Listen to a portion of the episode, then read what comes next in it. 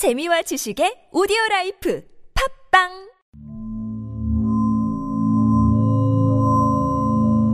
이 책은 3만 1000번 기차에 함께 오른 230명의 여성들에 관한 이야기다.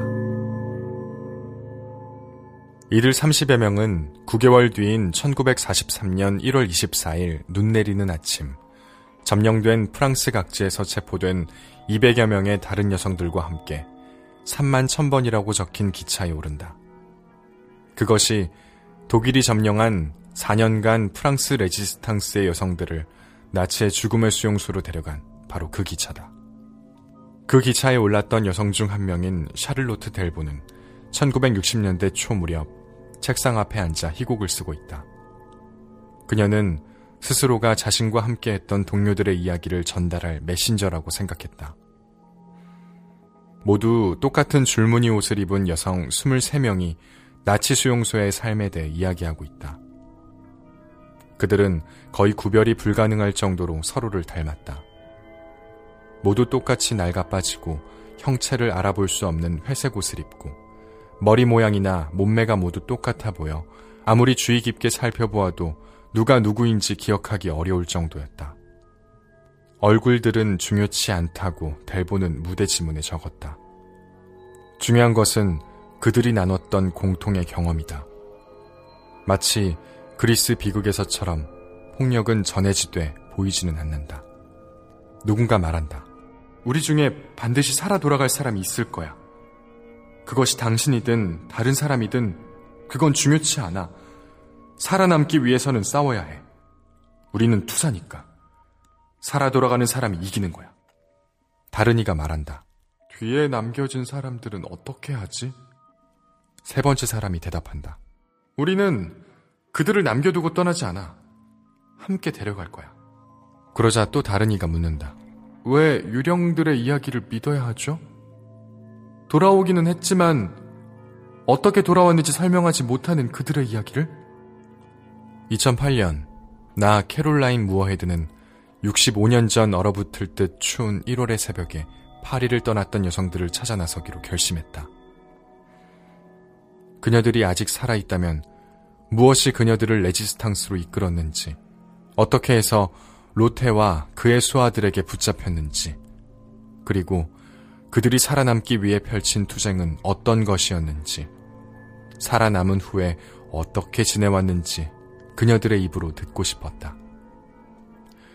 먼저는 샤를로트 델보가 1996년 암으로 사망했다는 사실을 알게 되었다. 그러나 돌아온 그녀들 가운데 6명은 생존해 있었다. 나는 화분과 마호가니 가구로 가득 찬 파리 중심부의 어둠침침한 한 아파트에서 베티 랑글루아를 찾아냈다. 95인 그녀는 쇠약하지만 무한한 매력과 강인함을 품은 채 젊은 시절의 사진과 꼭 같은 모습에 날카롭게 빛나는 갈색 눈으로 장난기 어린 시선을 보내왔다. 그녀는 내내 색색의 마카롱을 권하고 박제된 별갑으로 만든 작은 고양이 장난감을 갈색 골판지 상자에 선물로 담아주었다. 마치 살아 움직이는 듯 보이는 고양이 장식품들을 그녀는 친구들에게 선물하곤 했다. 베티는 내게 부르타뉴의 갱강에 살고 있던 세실 차루아를 소개해 주었다. 세실은 외국인인 내가 격식 차린 프랑스어를 구사하는 점을 놀리며 저속한 은어들을 많이 알려주었다. 아흔셋의 세실은 건강하고 유머러스하며 불평불만이 없는 성격이었다. 나는 이들을 여러 번 방문했고 그때마다 그녀들은 반백년 전에 일어났음에도 여전히 마음속에 생생하게 살아있는 장면들과 일화들에 대해 이야기하고 또 이야기해 주었다. 그러는 동안에도 둘은 정작 자신에게 무슨 일이 있었는지에 대해서는 거의 아무 말도 하지 않았다. 세실은 마들렌 디스브레에 관해 들려주었다. 91살에 은퇴한 수학교사인 마들렌은 파리의 끝자락에 위치한 작은 아파트에서 책에 파묻혀 살고 있었다. 나중에 나는 매년 1월 24일에 열리는 생존자 모임에서 그녀가 마른 몸을 꼿꼿이 세워 청중을 향해 분명하고 또렷한 목소리로 생존의 의미에 관해 설명하는 것을 들을 수 있었다. 마들렌은 잘 웃지 않았고 침착했다. 여섯 명 가운데 가장 만나기 어려웠던 이는 푸페트 알리종이었다. 그녀는 다른 여성 생존자들과 연락하지 않고 지냈으며 딸들과도 소원하게 지냈다. 그러나 운 좋게도 나는 렌에 위치한 푸페트의 집으로 찾아갈 수 있었다. 그림으로 가득한 그곳은 조용하고 우아하며 설비가 잘 되어 있는 아파트였고 인적 없는 공원과 몇몇 정원이 내려다 보이는 위치에 있었다. 83살로 다른 여성들보다는 나이가 적었던 푸페트는 입고 있던 길고 느슨한 라일락 빛깔의 코트만큼이나 우아한 그녀의 집과는 달리 시련을 겪고 있었고 다소 공격적으로 보였다.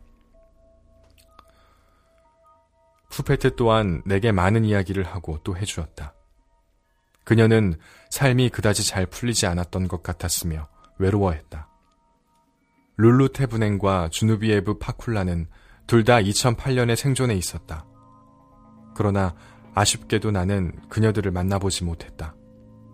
방문객을 맞아들이기에는 그들은 지나치게 쇠약했다. 그 대신에 나는 룰루의 아들 폴과 여동생 크리스틴을 만날 수 있었다.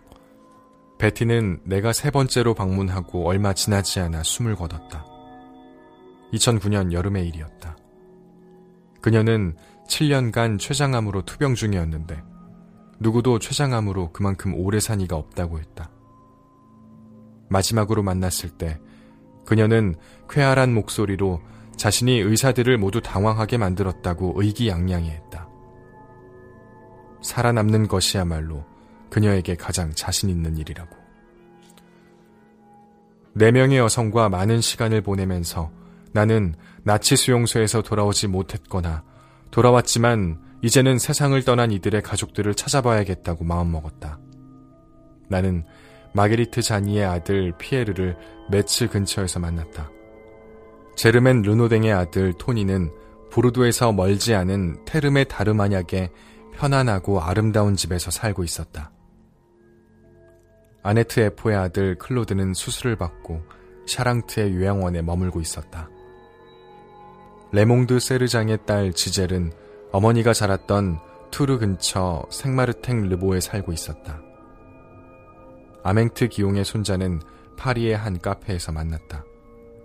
이들은 모두 나에게 자신의 가족들에 관해 이야기해 주었고, 계속해서 내게 다른 가족들을 소개해 주었다. 나는 프랑스 전역을 종횡무진하며 주요 도시들과 외곽을 거쳐 외딴 곳에 떨어진 농가와 양로원, 아파트 밀집 지역, 마을들을 여행했다. 생존자의 자녀 몇몇은 이제 70대에 들어서 있었고 자신의 가족에 관한 편지나 일기, 사진 등을 보여주었다. 그들은 약간의 당혹감을 내비치며 자신들의 어머니를 향한 존경심을 담아 그녀들이 얼마나 용감했고 또 얼마나 자신이 성취한 일에 자만하지 않았는지 이야기해 주었다. 어머니에 대해 이야기하는 것은 이제는 나이든 아들, 딸들로 하여금 돌아가신 분을 더욱 그리워하게 만드는 듯 했다. 옛 일을 이야기하면서 그들은 때때로 눈물을 글썽였다. 이것은 여성들 사이의 우정에 관한 이야기이자 친밀감과 서로를 돌보는 일이 삶에 얼마나 중요한지에 관한 이야기다. 그토록 어목하고 위험한 상황에서 서로에게 의존한다는 것은 생사를 가를 만한 차이를 만들어냈다. 이 여성들의 이야기는 삶이 인간에게 건넬 수 있는 최악의 상황에서도 지지 않는 용기와 인간의 존엄성에 관한 이야기이자 꺾이지도 부서지지도 않는 결단력에 관한 이야기이다. 그녀들은 1945년에 프랑스로 돌아왔다. 수용소에서 살아남는다는 것은 대체로 우연의 손에 달려 있었다. 하지만 계급, 나이, 종교, 거주지, 정치적 견해와 교육 수준 등 모든 면에서 달랐음에도 그녀들은 끈질기게 서로를 위하고 함께 참아냄으로써 살아 돌아올 수 있었다. 물론 그녀들이 서로를 모두 똑같이 좋아했던 것은 아니다. 몇몇은 다른 여성들보다 서로 더 가까이 지내기도 했다. 그러나 그들은 모두 똑같은 관심과 염려를 품고 다른 이를 바라보았으며 모든 이의 죽음에 똑같이 비통해했다. 매 순간 그녀들이 겪었던 일들은 모두 인간이 인내할 수 있는 한계를 넘어서는 것이었다. 이 책은 세실, 베티, 푸페트, 마들렌을 포함해 3만 1000번 기차에 함께 오른 230명의 여성들에 관한 이야기다. 아우슈비츠의 여자들, 캐롤라인 무어헤드, 한우리 옮김, 현실문화.